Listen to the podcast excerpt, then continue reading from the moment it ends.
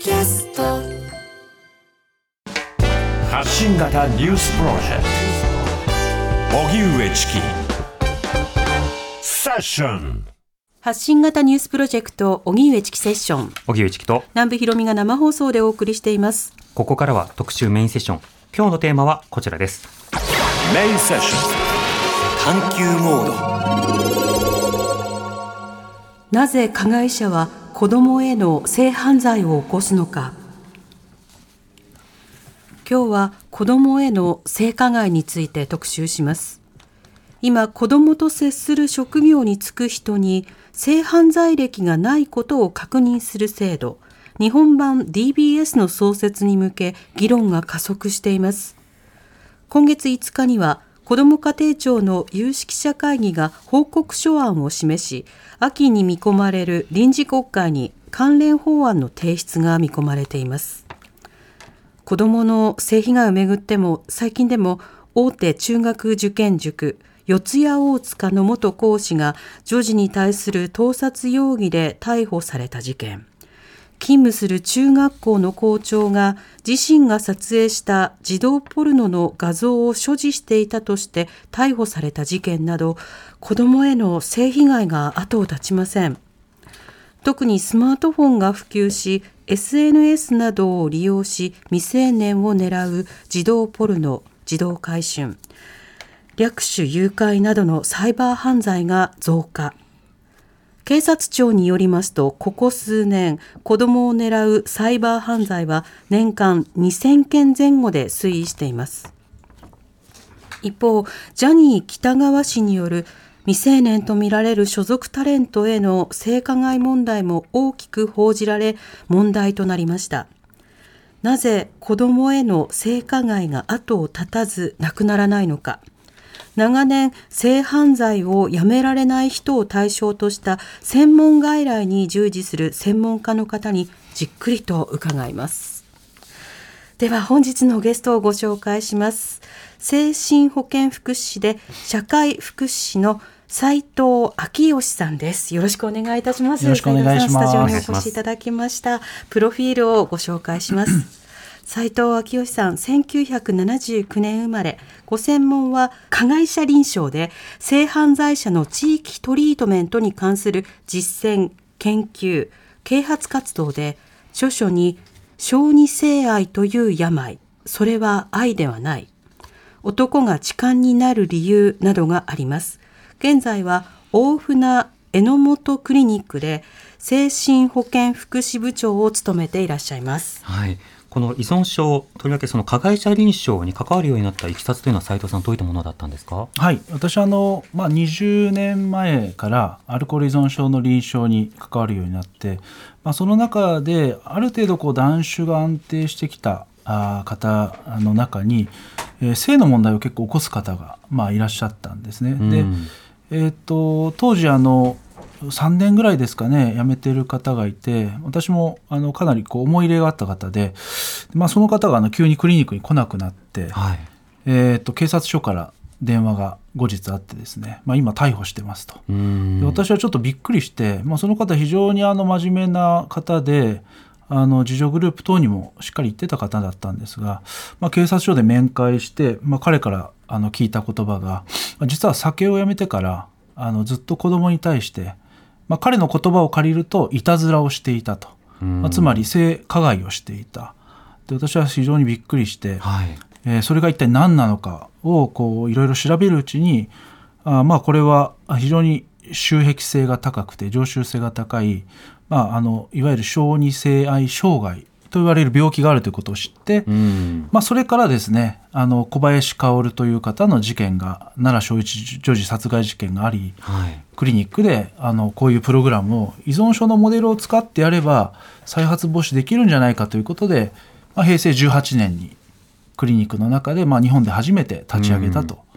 まあ、いうのが、まあ、経緯になります。なるほど。その小児性愛に関わるその障害というのはこれはもうその病気として診断されるということになるんでしょうか？はい、あのーしっかりとですねあの国際疾病分類 ICD-11 というものの中にもありますし、うん。えーあとアメリカの精神医学会が出している DSM-5 という診断基準の中にもあの同様にあの診断名としてありますので、うんまあ、精神疾患としての位置づけで治療対象であるという前提があります。なるほど。これは例えば、そのお酒であるとか、薬物であるとか、買い物依存であるとか、いろんな依存がありますけれども、やはり依存に近いようなところはあるんでしょうか？そうですねあの依存症だけのいわゆる疾病モデルでだだけで捉えるとちょっと難しいところがあります。まあ、なぜなら、まあ、それはあの被害当事者がいるからというところです。あの基本的にあの依存症という疾病モデルとあと一つはやっぱり刑事司法のモデルで捉える必要があるので、うん。えーまあ、両方の側面からあの治療を組み立てていかないといけないのがまあ特徴かなと思います。うん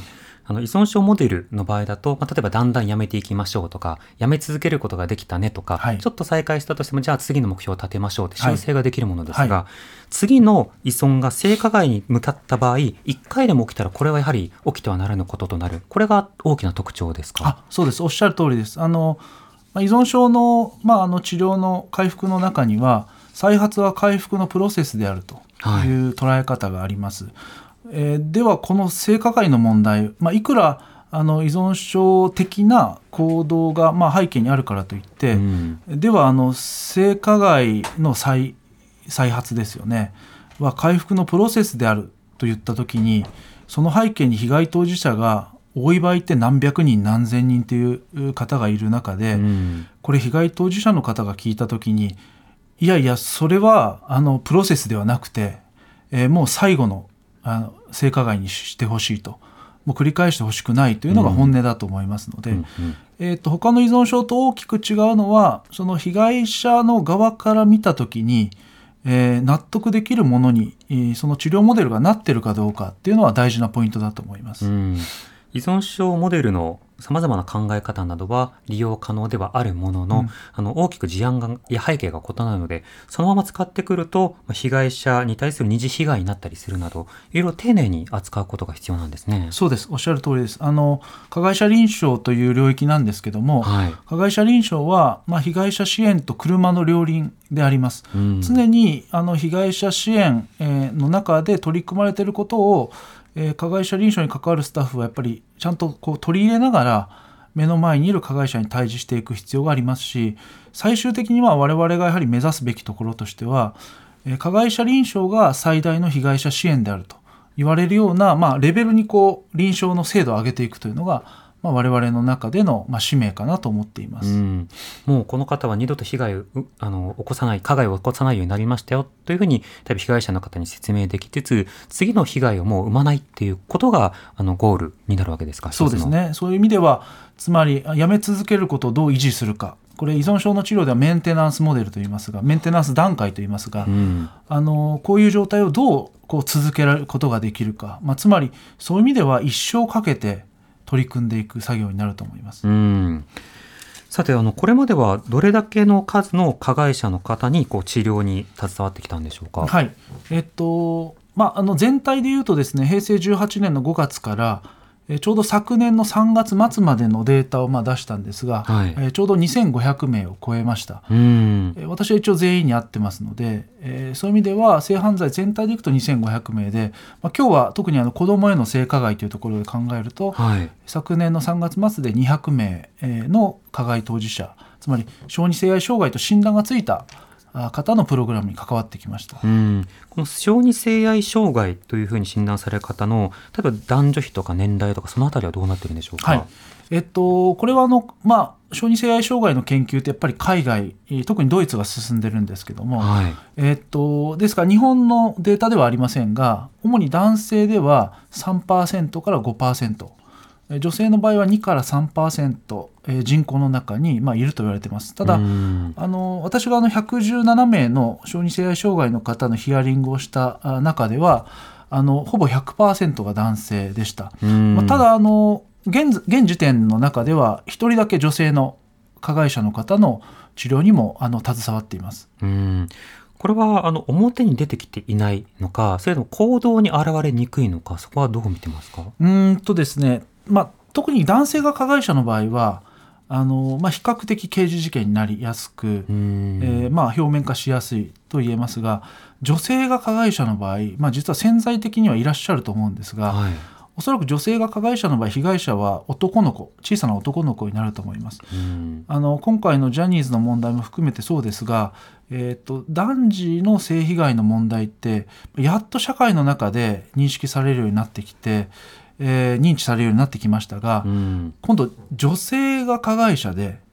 男性男の子が被害者というパターンってまだ多分我々のあの認知の枠組みの中にないと思うんですよね。うんまあ、そういう意味ではそういう被害に遭ったあの男の子なんかはあの私が聞いてる限りではうん例えば周りからですね「お前早く経験できてよかったね」とか、うんえーどうせ気持ちよかったんじゃないの?」とかあのそういうふうにもかなり周りから言われるのでその被害当事者である男の子もあそういうものなんだって思いながら、まあ、ずっと生きづらさを抱えながら大人になるというケースは、まあ、多いなと思います。例えばニュースなどでその女性の教員が生徒にまああの性暴力を行ったとはい。いうニュースがあった時に、はい。その女性の教員の年齢であるとか、はい。あるいはあの、まあ、写真が出た場合は写真であるとか、はい。そうしたものを見てジャッジする。要はこれがい。い体験なのかどうなのかというのは、報道の段階でわからないかのようにはい。反応するネットのリアクションというのは少なくないですよね。はい、そうですね。うん。ですから、まあ、そういうことで、えー女性成人女性が加害者えーそして、えーっと男児が被害者のパターンの場合、はい。えーそれを被害と認定する枠組みを我々社会がちゃんと持たないといけないです。そうしないと,、えーっと加害者は透明人間のままでその輪郭は明らかにならないですし、うん。被害当事者も被害と認定されないわけですから、はい。えーそのまま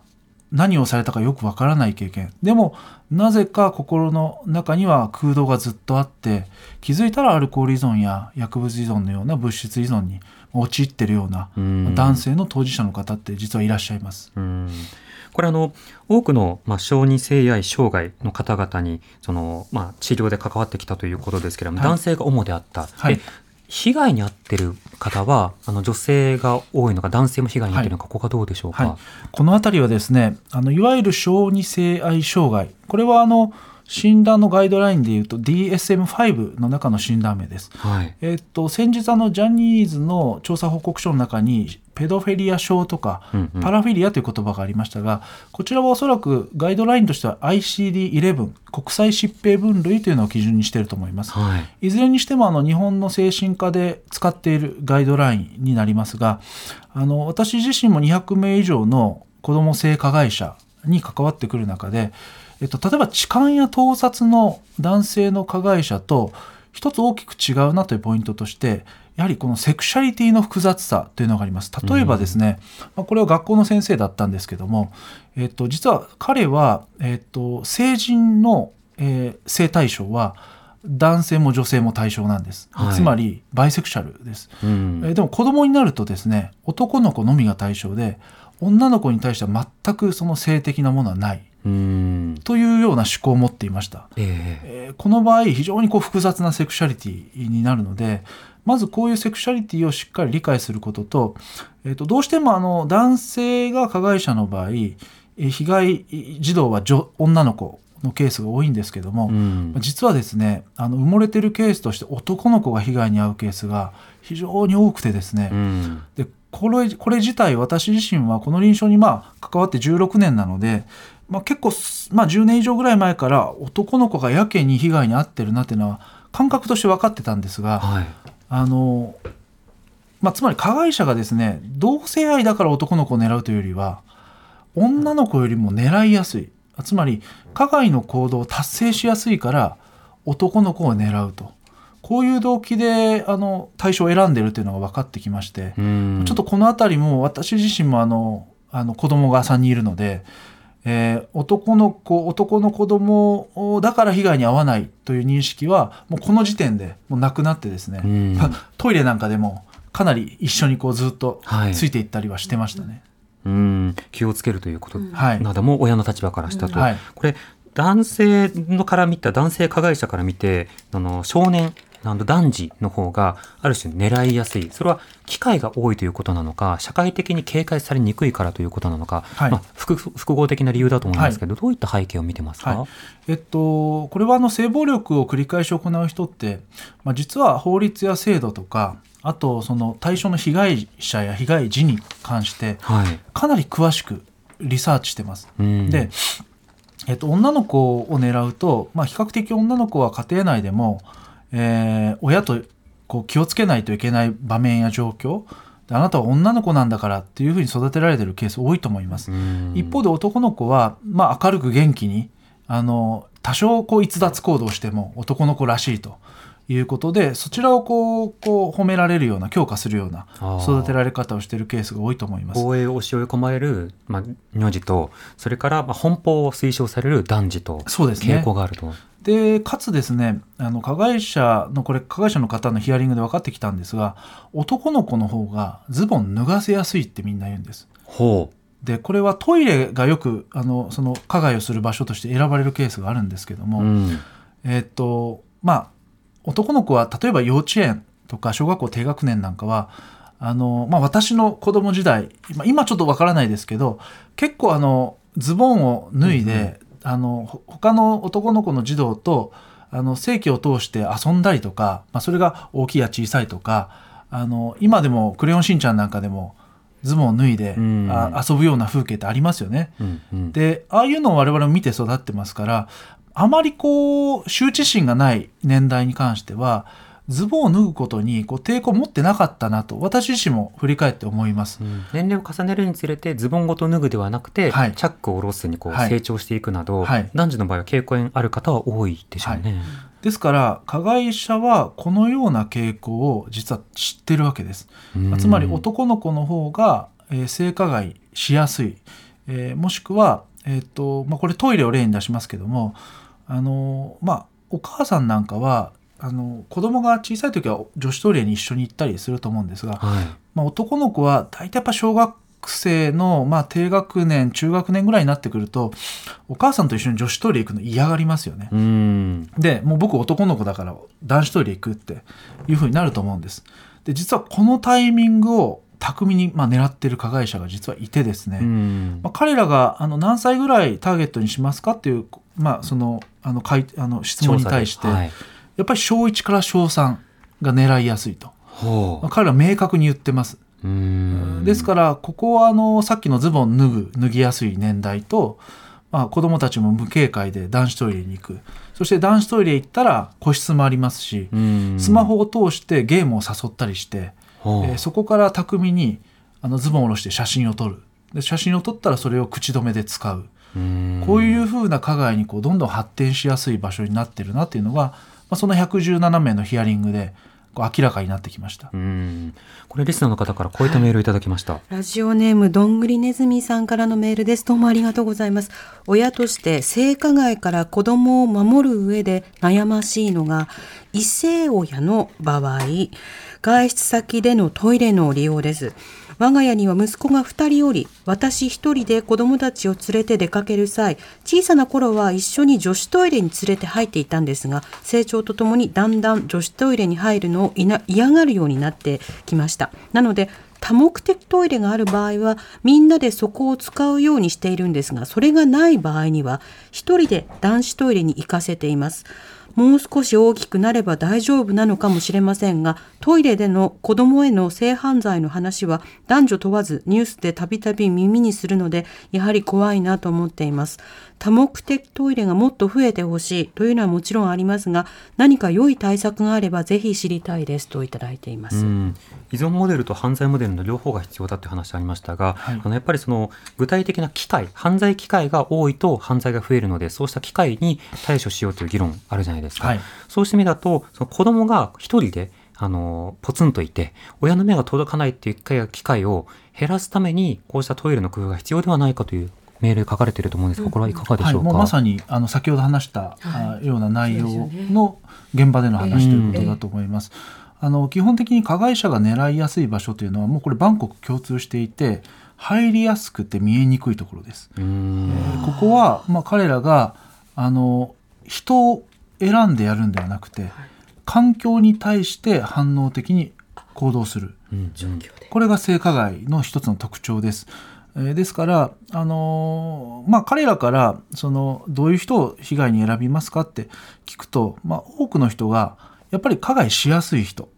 あの自分の加害行為が達成しやすい。これをやっぱり基準にしてるなというのがよくわかります。うんえーですからあの、まあ、そういうところとあとは実は環境的な要因が揃った時に性加害が起きやすいと考えた方がいいので、うんまあ、そういう意味では、まあ、先ほどのその、まあ、あの入りやすくて見えにくいまさにトイレ、えーだと思います。ええでその他にもいろんな場所例えば団地の階段の下とか、うん。本当に。加害者にとってこう罠をはめやすく、はい。あのそうしたことが実行しやすい場所そうしたところが見えてきたとあの加害者の認知の話についてもあご時代伺います。はい。はい TBS Radio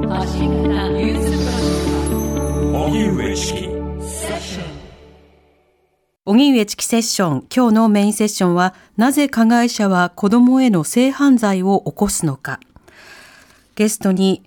精神保健福祉士で社会福祉士の斉藤昭義さんをお迎えしております。引き続きよろしくお願いいたしよろしくおますお願いします。願いします。さて、ここから認知の話なども具体的に伺っていきたいと思いますが、あのこれからさらにその性暴力などについての描写が続くかと思います。あの非常にこうストレスがかかる放送になるかと思いますので、あの音量などをコントロールするなど、ええ。あの離れるなども含めて、はい。あのお付き合いいただければと、状態と。はい、思います。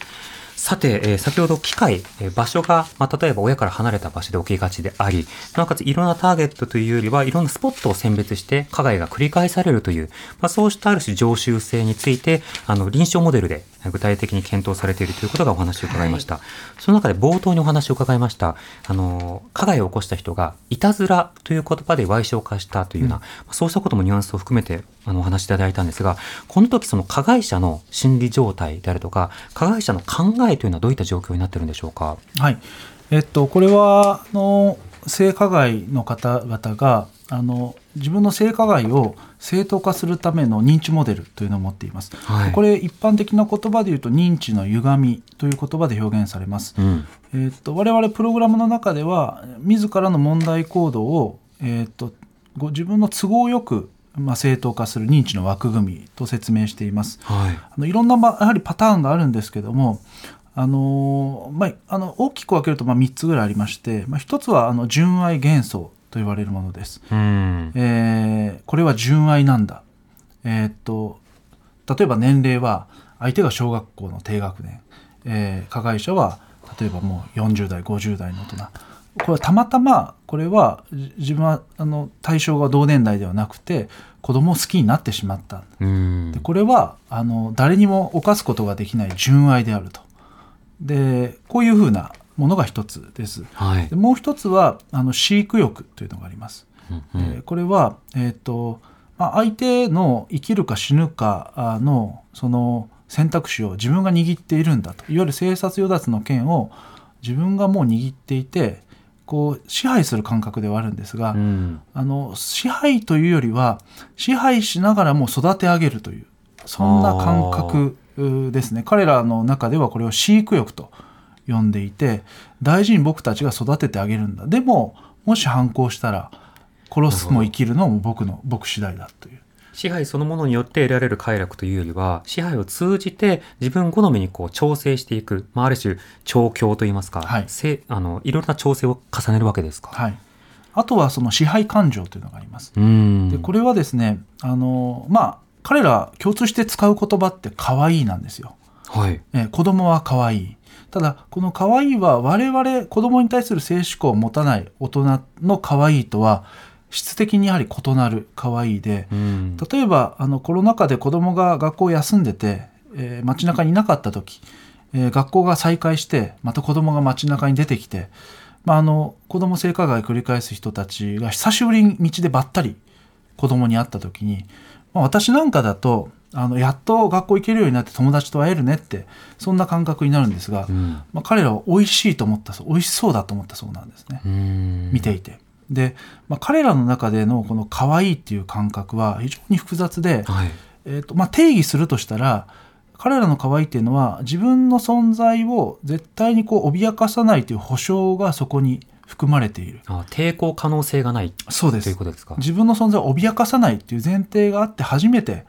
えー子供を可愛いという表現をする。でこれはまあ自分がこう支配可能であるとうん。いうことの表れだと思うんですね。一般に例えば可愛いと言われるときは、何かしらやっぱり守ろうとか、はい。慈愛を向けるとか、はい。保護しよう、ケアしようってはい。いう感覚が、まあ、私たちあの群生動物ですので、はい。あの必要だから刺激されるところはあるじゃないですか、はい。でも今言われた用語としての可愛いというのはそこから先のやっぱり自分の所有やはい。攻撃や加害というものにこう結びつくようなはい。シグナルになるわけですか、そうです。ですからあのこの3つの今ご紹介した3つが、まあ、特徴的な認知の歪み。でもその根底にはその支配や飼育する、うん。まあ、もう究極的にはあの目の前の子供の生殺与奪の権は私の手の中にあるんだというのを実感するために加害を繰り返すと、うんここが本質かなと思います。なるほど。いわゆるその性欲とか性的思考っていう風な格好でくくれるものとはまた違う欲求や欲望というものもそこに重なっているわけですか、はい、もちろんあのその加害行為の際に性的欲求や衝動が全くないかといえば例えば射精や勃起を伴っているケースも多いので、えーそこは否定できないんですが、うんもっと根底のですね彼ら自身の根っこにある問題というのはあの射精や勃起を伴うその性欲ではなくてやはり支配とか飼育こういうものが根底にある問題だなと私は思います。うんこの認知の歪みあの自分自身は恋愛だとかあの相手も好きだったんだとかそうしたものあの書籍の中でもあの事例として紹介されてますがこれはじゃあなぜ作られるのかということとどうやってこの認知の歪みを、まあ、キャンセルすることができるか、まああるいは治療することができるか、ここはどうなんでしょうか、はい。えっと、これは例えばですね私もたくさんこう加害当事者のヒアリングをしてくる中で彼ら子供の時どうだったんだろうって考えたんです。はい。例えば親と一緒に受診される方もいますよね。加害加害者の親ですね。加害者家族です、ね、母親だったり父親だったりするわけです。はい。で子供の時は本当に顔可愛くて無邪気であの親の言うことをよく聞く子でしたって、まあ、つまり彼ら生まれてきた時に例えば将来自分は子供性加害者になりたいと思ってるわけではないということですよね。うん。で彼らはこの日本の社会の中で加害者になっていくわけです。はい。あのもちろん小児性愛障害の研究の中では子供にだけ性加害する人を純粋型といってこれは遺伝的な要因が強いんじゃないかという研究もあるんですが、うん。あの一方で混合型といわれる大人にも子供にも性加害する方々これクリニックでは全体の9割を占めてますがほう。彼らはやはりこの日本の社会の中で、えーこの子供は性の対象として消費していいという学習を繰り返し繰り返してきてるわけです。確かに認知って自然に生まれるものではなくて、まあ、社会との対話や生育環境で積み重ねてきた、まあ、考え方のもとが生み出すものですもんね。はい、ですから、まあ、そういう意味では、まあ、彼ら自身望んでそうなったわけではないけどもこの社会の中で学習してきた行動であるという側面が一つと、うん。その学習を与えるきっかけとなるものがやはり彼ら自身の生育環境。例えば非常にこう悲惨な生育歴の方も多くいらっしゃるので、はい。まあ、そういう生育環境でありまた学校の中のその、えーまあ、男尊女卑的な価値観も含めた学校の中の学習でありまたメディアを通した学習であり、うん。そしてこの社会の中で学習してきたもの。こういう4つのポイントから彼ら自身は子供を性的に消費してしても OK なんだというようなことを学んでいるんだなというふうに感じます。うん、なこれ臨床としてあの治療でなどを行う場合は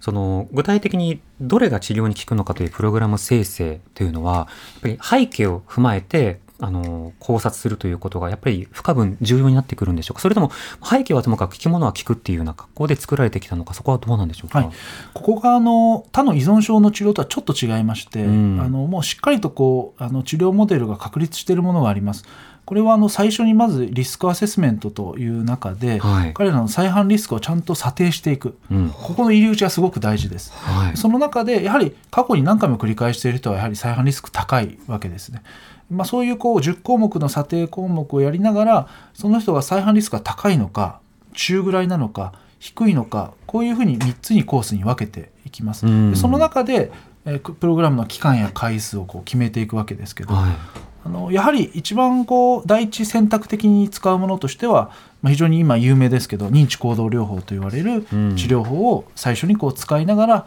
薬物療法と併用して、まあ、再加害防止を行っていくというのが基本的な治療の流れになります。うん、なるほど。認知行動療法の場合だと、まず認知の歪みに気づきつつ、何か衝動が生まれた時に別の行動をするっていうレパートリーを増やすっていうことをはいされますよね。これは性加害者においても同じプログラムになるんですか？はい、ありがとうございます。そうです。認知の歪みはどうしてもこのまあ歪んだ認知を変えなければいけないというふうに思われる方多いんですが、実は彼らもこの認知の歪みをまあ長年慣れ親しんできて、これを使って加害を繰り返してきているので、うん。えー、とそれを根こそぎなくすってまず難しいんですよね。はい。えー自動思考脳にパッと出てきます。例えば美味しそうっていうのも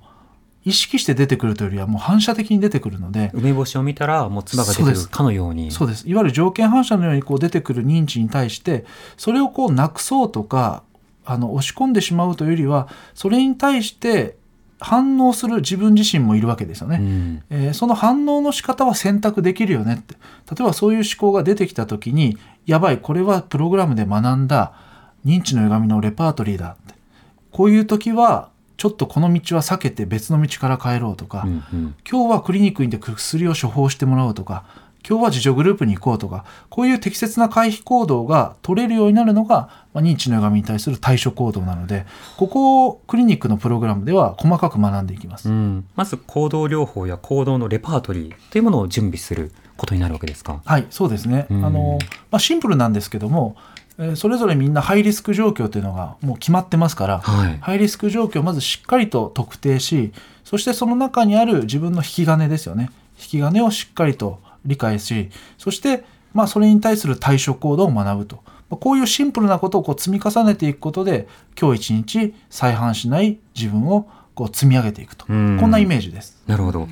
今の自動思考という言葉も出てきましたが、これもまた認知行動療法などでよく言われる、ある状況やある刺激を受けた時にパッともう連想してしまう。なんかその連想というのは直ちに止められないけれども、時間をかけて認知療法などで修正していく。いずれは思考の型にも、まあ、生育環境とかも含めて振り返っていくことが今はまあターゲットとしてまあ治療とされるわけですが、ここまでも性加害者に対する治療行われるんですか？はい、そうですね。あの今おっしゃったような形で、あの認知の歪みのセッションなんかで行っていきますし、うん。えっと実際にですね、あの認知の歪みを修正するためのワークブックうもあります。うんうんあの一つ代表的な認知の歪みを取り上げて、これを何とかしたいというものはみんな持ってるわけですよね。はい。あの抑えたくても抑えられないし、えー根深いものもみんなありますので、まあ、それを1個取り上げて11の ,11 の質問項目に答えながら反論していくというようなこんなセッションをやっていきます。でそれを具体的にこう繰り返しやることで実際の生活場面でそれが出てきた時に例えばその11の質問の中にこんなものがあります。えー、と自分の大切なあの仲間が同じような認知の歪みを抱えてたらあなたは何とアドバイスしますか？という質問があります。うん。これみんな結構大切な仲間に対しては適切にアドバイスしてるんですよね。はい。そういう考え方してたらまたはリスクは高まるよとか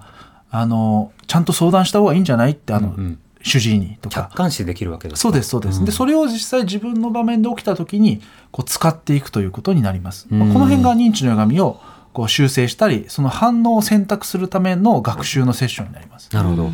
今言ったような認知行動療法以外にも複数のプログラムがあるということですか？はい、あります。えーっと、もちろん認知行動療法も大事なんですが、それ以外では、やはりこの薬物療法であったりとか、まあ、あの、最近では、あの、実際にやはり、この加害者の方は、被害者が、えー被害を受けたその後、どういう生活をしているかっていうのはあまり知りません。ですから、ちょうど7年前からあの被害当事者の方が実際にセッションに参加されていて、えー、と実際にその被害とはどういうものかを体験を語ってくださるあのそれを修復的対話のセッションっていうのがあります。はいまあ、こういうものを通して実際に自分の加害行為がその後どういうふうに被害者に対してもしくは被害者の人生を粉々にするのかうんこっぱみじんにするのかを二次被害という観点から学習するこういうプログラムをやっています。うんそうしたその二次被害なども含めて、まあ、いろいろとこうそもそも気づく具体的にその加害が加害であるということを気づく、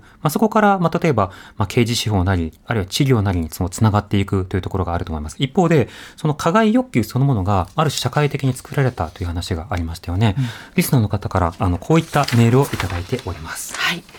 えー、たぬき村の直子さんからのメール、いつもどうもありがとうございます。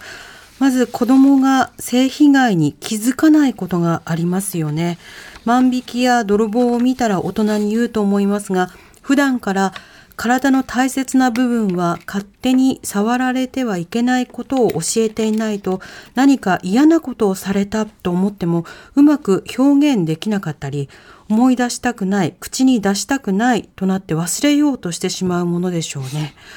イギリスの有名司会者やジャニーズの創設者の加害性加害の報道を聞いて一人の加害者にたくさんの被害者がいることを知りました、うん、子供の頃の性被害の時効はなくしてほしいです。それと幼児の頃から身を守るための性教育が必要だと思います。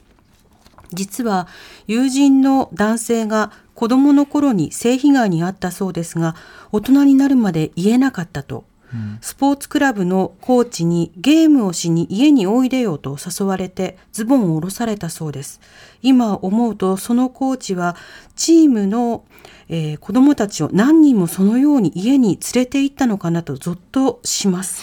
男性から少年への性加害も MeToo 運動が盛り上がればいいなと思いましたといただいています。はい、本当にいろんな論点いただきました。はい。はいまずあの、まあ、声を上げにくいという環境があって、ええ、気づきにくいはい、はい、そうしたような状況がますます加害を延命させ、うんうん、そして被害というものを相談しにくくなり、その被害がどうせ相談しにくいでしょっていうこと分かっているから、うん、また加害が延命する、うん、こうした構造ではないかという点斉藤さんいかがでしょうか？はい、あのもうおっしゃる通りであの我々の加害者臨床の世界では性犯罪者は透明人間になると言われてます。あのつまり性犯罪は案数が多く被害を被害と認識できない被害者がたくさんいます。はい、えー、つまり被害者が告発をして初めて実は加害者の輪郭が明らかになります。ですからもちろん声を上げるということはすごく大事です。ただ被害者が声を上げられないパターンたくさんありますので、うんそういう場合はやはり第三者の人が見て見ぬふりをせずに、えー、声を上げて専門機関につなげていくことで加害者の輪郭が明らかになっていく。というここのポイントはぜひ押さえてもらいたいですし、結局ジャニーズの問題は透明人間のまま加害者が亡くなったというふうに言えると思います。ジャニーズ事件のこの前のその検証報告書などでも同じ手法が長年使われていた、でこの方のメールでもやっぱり同じ場面を、まあ、得意な罠の仕掛け方といいますか、はい、そうした仕方で繰り返されていた、こうしたその手法への常習性というものもやはりあるんでしょうか、はい、はい、そうですね、まあ、最近ではあの性的グルーミングとか、チャイルドグルーミングという言葉で、まあ、あのメディアでも使われるようになってきましたが、はい、あのそもそも前提として、この性暴力が起きやすい状況というのは、あの権力関係と構造によって起きる。と考えていいと思います。えー、ですからまずその前提としてえー、地位関係、権力関係がしっかりあると、明確にあるということと、そして構造を利用して性暴力というのは行われるということをぜひ知っていただきたいです。でその中で、いわゆるその専門的な言葉として、グルーミング、手なずけるという手法を加害者は用いますし、まあ、その用い方も、暴行、脅迫を用いずに、まあ、最初は性的意図を隠しながら、まあ、巧みに接近してきます。特にあのオンライングルーミングなんかは、まあ、最近非常によく言われるようになってきましたが、本当にこう優しいあのお兄さんというような立場で年齢を偽りながら、えー、孤立している子供にダイレクトメッセージを送ってその中で連れた子供に対していわゆるこうカウンセラーがよく使う需要共感傾聴というテクニックを使いながら手なずけていきますので、本当にこれをあの手なずけられた後に、このマインドコントロールを解いて、それが被害であると。認識してもらうのはすごく難しい作業だなと最近あの思ってます。社会的に善人だと思われる姿というのを擬態するのがとても上手だということですか？あ、そうですね。あの一方でこう被害者からはあの人は加害者じゃないっていう被害者もいるんですよね。そんな悪い人じゃないし、自分がしんどい時に助けてくれたんだって、はい、でもこれ性加害を受けた後そういうふうな発言があるんです、ですからそういう意味ではしっかりとこの子どもの価値観の中に、まあ、加害者は大人ですから大人の性の価値観をしっかり刷り込みながらマインドコントロールし手なずけていきそしてそれを被害と認識させないようなコントロールまでやってるっていうこういうところまで性暴力って非常にこう巧妙であの、まあ、巧みそして強力なものだっていうのを知ってもらいたいなと思います。今回の放送を通じてその加害者の心理とそして構造を我々が理解した上でそこまで理解しながら対処をするということが必要だとそれは何といっても被害者救済あるいは被害を食い止めるためだということです。こういったメールをいただきました、はい。えー匿名の方からいただいたメールです。どうもありがとうございます。ジャニーズの事件をニュースで聞くたびに最近すでに成人した息子が彼の兄に打ち明けたことが気になって仕方がありません。電話相談に相談するほどのことかもわからずまだもやもやしています息子は小学生の時に近所の個別指導の塾に通わせていました。そこで息子が塾の先生にペニスをいじられたというのです。私はすぐに彼から詳しい話を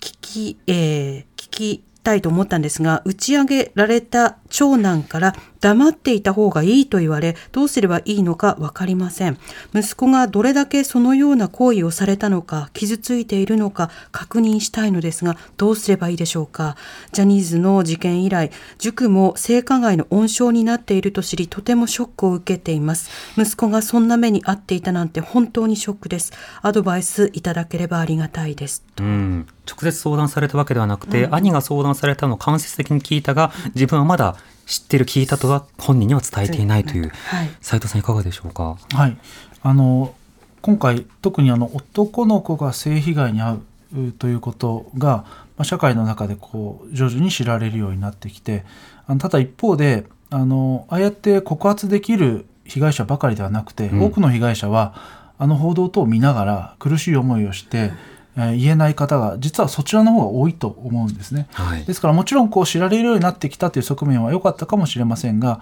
一方でそういう被害者の方がたくさんいるということと特になぜその男の子が被害に遭った時これだけあのカミングアウトしづらいのかということをぜひその日本の社会構造の点から理解する必要が私はあると思っていて、うん。まあ特にあのあの私も男性の被害者と関わる時によく言うのはあの恥だからって男として恥だから。やはりこの男尊女卑の価値観に非常にこう内面化している方が多くてこんなことを言ったら、まあ、あの男として生きていけないって。でそういうところにとらわれながらカミングアウトできない方がいるのでやはりもしカミングアウトを聞いた方はそういうあたりもちゃんと考慮しながらあの被害者にはもちろんあの落ち度はないし加害者が悪いんだという点からまず話をちゃんと聞いてほしいなというふうに思います。うん。の被害に遭ったということ自体でその抵抗できなかった弱さみたいな格好の言葉にこう絡め取られることであるとか相談をすることなどがこう弱音というふうに捉えられることなどやはりその男らしさのような言説などに相談しにくさとかあるいはそのレイプというものの再生産構造が結びついているということですか？はい、特に私男性の性被害を受けた方と話す中でこの男尊女卑の価値観にとらわれながらこあのカミングアウトできず苦しんでいる方たくさん見てきましたので、うんこの辺りも日本のこう社会構造が少しずつ変わっていくことで男性の性被害であってもあの被害者には落ち度はないしカミングアウトできるんだっていう社会になっていけばいいなというふうに思います。うんゆっくり可視化しながらしかし迅速にそうしたプログラムや実効性のある相談体制を作ることが必要かと思います。はい。えーここで性犯罪性暴力相談窓口、えーお知らせします、はい。支援センター相談窓口シャープ8891シャープ8891そして警察の相談番号です。シャープ8103警察の相談番号、シャープ8103、えーこういう相談窓口もありますので、えー考えてみてください。はい。またいろいろな臨床機関もありますので、そうですね、はい様々。はい。そうしたところにもぜひアクセスしてみてください。はい。えー今日は精神保健福祉士で社会福祉士の斉藤昭義さんをスタジオにお迎えして番組をお送りしました。斉藤さん、ありがとうございました。ありがとうございましたお願いいたします。荻上チキ